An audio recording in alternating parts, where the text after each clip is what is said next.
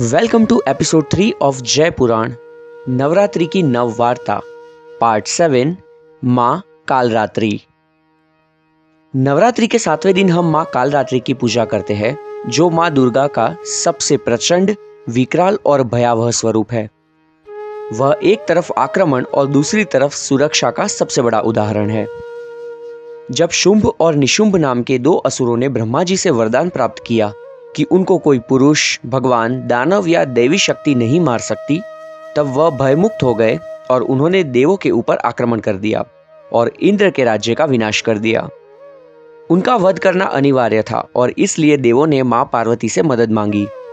उन्होंने तब माँ कालरात्रि को भेजा, जिनको हम काली या चंडी भी कहते हैं। शुंभ और निशुंभ ने चंड और मुंड नाम के दो असुरों को भेजा। माँ काली ने उनका वध किया और इसलिए उनको चामुंडा भी कहा जाता है। उनको एक और असुर का सामना करना पड़ा था, जिसका नाम था रक्त बीज। इसके पास ऐसी शक्ति थी कि अगर उसका रक्त यानी खून ज़मीन पे पड़े तो एक बूंद से एक और रक्त बीज उत्पन्न होता था। इस वजह से उसका वध करना शक्य नहीं हो पा रहा था। माँ कालरात्रि ने रक्त बीज के ऊपर हमला किया और उसका रक्त ज़मीन पे गिरे। उससे पहले उसको पी लिया। और इस तरह रक्त बीज का नाश हुआ। यहाँ से आगे चल के बाद में उन्होंने शुंभ और निशुंभ का भी वध किया। उनका वरदान याद कर ले।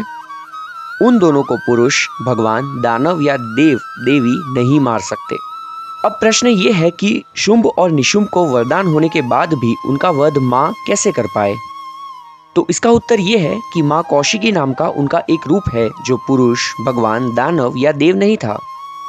ये कैसे हुआ, ये आगे के एपिसोड में बताऊँगा। नवरात्रि के सातवें दिन हम माँ कालरात्रि की पूजा करते हैं, जिनको शुभांकरी भी कहते हैं। उनका आशीर्वाद हम सब पे बना रहे, ऐसी प्रार्थना के साथ आपसे आज्ञा लेता हूँ।